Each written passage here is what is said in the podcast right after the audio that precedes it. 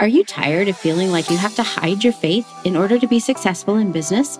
Welcome to the Flamingo Advantage podcast, where Christian marketing and client experience coach Katie Hornor leads you to embrace your uniqueness, to see the marketplace as a mission field and your business as an act of worship. Hi, my friends. Welcome back to another episode of the Flamingo Advantage podcast. I'm excited to have you here today.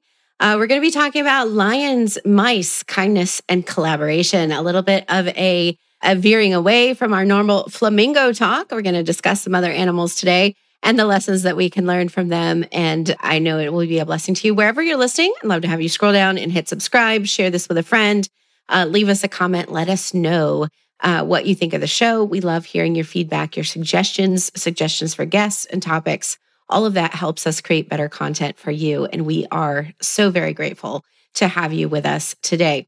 So today's episode comes from this idea that I got from a book. Um, my grandmother passed away this last summer, and uh, going through some of her things, one of the books that was a big piece of my childhood got brought back to the surface. And I wanted to share that with you today. This is called uh, The Lion and the Mouse. It is a 1961 edition from the Whitman Publishing Company. It is a story written by Mabel Watts, and the beautiful illustrations are by Bonnie and Bill Rutherford. And I'm not going to read it to you, but just to kind of tell the story, it's the lion and the mouse story that we all have come to to know, I'm sure. But if not, uh, the mouse is out in the field one day, runs over a sleeping lion. The lion wakes up, threatens to eat him, and the mouse says, "Please don't kill me. I know I can help you someday." And the lion kind of scoffs at him and how could you help me? And they go on in this big conversation about all the different ways that the mouse thinks that it could help the lion. And you know, oh, I could help you gather acorns. Well, what do I need acorns for? I could I could help you find a mouse trap that could stick to your tail and be a beautiful adornment. Well, what? You know, like so the mouse comes up with all these ideas of how I could help you, an unlikely pair, an unlikely partner, unlikely collaborator, right? And the lion ultimately decides, no, this kind of collaboration is not for me right now. And he lets him go, thinking he's never going to see this mouse again. And then later in the story, we find that the lion ends up in a trap. He gets caught up and bound up in a whole bunch of ropes. And his roar brings the little mouse to his rescue. And the little mouse ends up chewing through the ropes, setting the lion free to be the king of the jungle once again. And the lion is very grateful for the friendship, grateful he didn't eat him at first meeting. All right. So, how does this apply to us in business and specifically in marketing, specifically in kindness and collaborations with our marketing? You know, um, this is a great example of extending a kindness to someone that may not be merited. We meet all kinds of people in our business. And if you listened to episode number 17, you heard me talk about being kind and kingdom aligned in our marketing with your pink marketing strategies. Kindness is a big part of everything that we should be doing as a believer who runs a business. And you never know when someone that you meet is going to end up being a future collaborator, a future partner of some kind. The investments that you make in yourself to attend events, to invest in classes where you meet other people, to do marketing events and different things like that. You never know when one of those connections is going to be a divine appointment. And even though it may not look like there's anything valuable in that relationship now, nurturing that relationship with kindness can allow great things to come of it in the future. For example, I was at a conference once, uh, goodness, four or five years ago, and met a woman who has a business that was very uh, very friendly, um, but our businesses are very different. We help different kinds of people. And um, I didn't really see how we could work together, right? But we stayed in touch and would talk every now and then, would see each other at events every now and then. Well, she has now been a guest on our podcast multiple times. I'm talking about Christa Hutchins, and she is a great collaborator. She is someone who who teaches and who exemplifies even great collaboration between people. I'm also thinking of Kristen Engen, another one of our guests that we've had on the earlier in the show on the podcast and and our previous podcast, the For Your Success podcast. Kristen is a, a copywriter, and she and I met through a summit invitation where we were both, both going to be speaking, and we've been able to collaborate on multiple things since then. The uh, AI seminar that we did earlier this year was a collaboration with Kristen.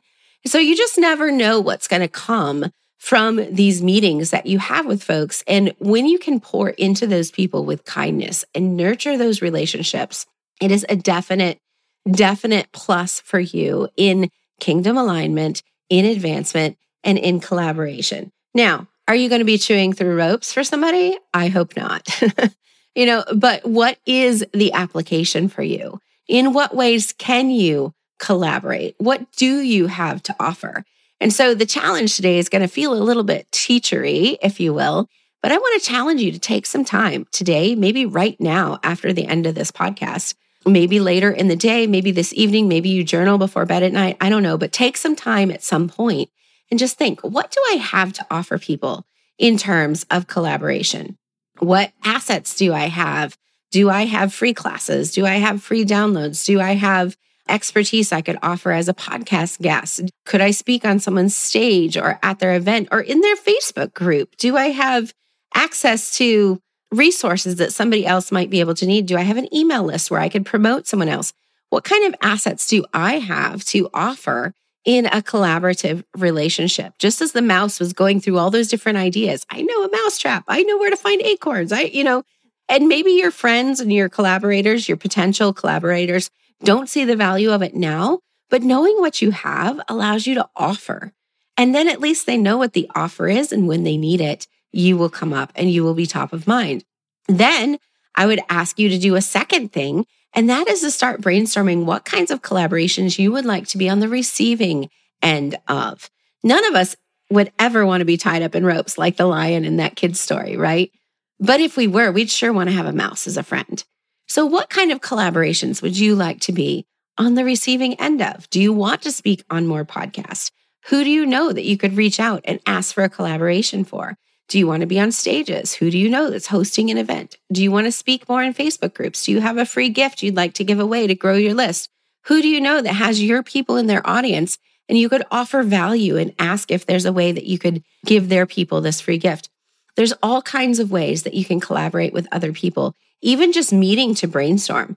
I've got a couple of groups of people that I meet with on a regular basis. There's no money involved. We're just friends that all have different kinds of businesses, but we meet together to collaborate in the brainstorming aspect. Well, how do you do this? And how do you handle that? Like the bigger, like running the business type pictures. There's also groups that I pay to be a part of that I invest in for my own growth because there are collaboration opportunities there, both for brainstorming and trading business assets and business help and things like that. And so think about what you have to offer so that it's top of mind when that opportunity presents itself. And then think about what you would like to receive and who do you know that has that? And how could you begin to create the relationship, create the conversation that makes space for those kinds of collaborations to happen? I'd love for you to check out the episode with Kristen as well as with Christa Hutchins. And we'll put those links in the show notes for you today. And if you've got ideas for collaboration, if you have an idea for collaborating with us, I would love to hear it. I do have goals to speak to more people this year. I do have goals to grow the number of people that we can help, the number of people we can bring to our events, like the event that we just hosted last week. Hopefully, we'll be doing another one in a couple of months. Like, there's all kinds of ways that I am looking to collaborate with people, and I'm always open to your suggestions and to your invitations as well. So if there's something that you have an idea about, please be sure to let us know. Remember, you are here to make a difference. Your message matters. Somebody needs to hear what you have to say. And you need to be pink and bold and confident to show up today with the message God's given you for the people who need to hear it. I'm Katie Hornor. I'll see you in the next episode. If you found this episode helpful, please share it with a friend and consider joining our free listener community at theflamingoadvantage.com. Remember, my friends, your message matters and your voice is needed. Don't be afraid to let your flamingo show.